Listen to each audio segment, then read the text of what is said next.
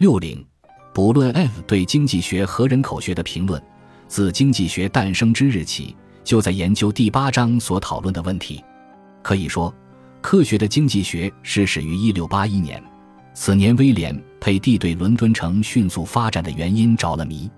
让大家感到惊奇的是，他发现它已发展的比巴黎和罗马加在一起还大。在一篇题为《人类的成长、增加和成倍增长》的论文里。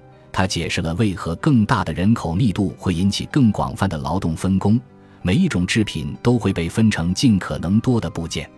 在制造手表时，假如这人造齿轮，那人造发条，另一个人镌刻表盘，这个表就会比全部这些工作由一人来做更好、更便宜。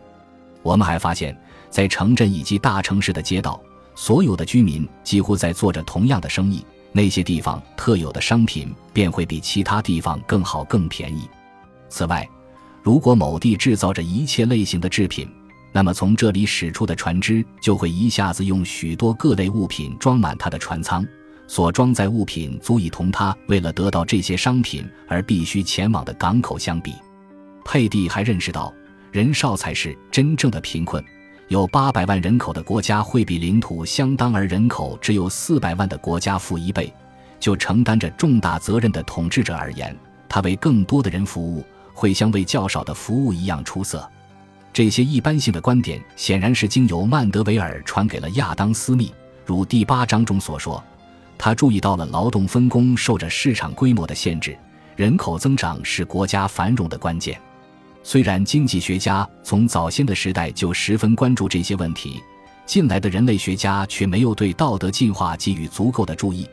不但社会达尔文主义的幼稚表现，还有社会主义的偏见，都在使人们没有信心追求进化论的解释。不过，我们发现一位杰出的社会主义人类学家在研究城市革命时，把革命定义为共同体的经济结构和社会组织中进步性变革的积累。它是由受到影响的人口之显著增长引起的，或是伴随这种增长。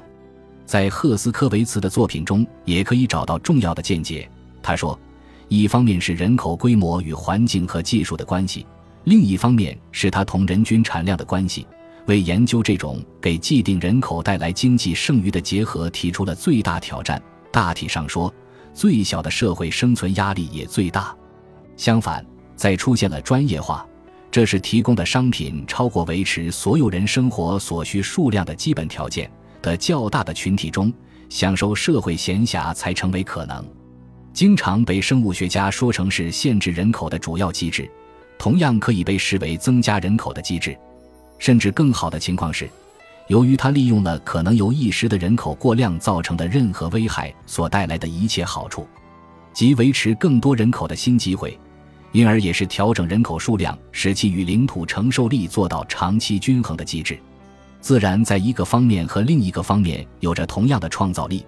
人的大脑可能是一个最为成功的结构，它是一个物种在能力和规模上超过了其他一切物种。本集播放完毕，感谢您的收听，喜欢请订阅加关注，主页有更多精彩内容。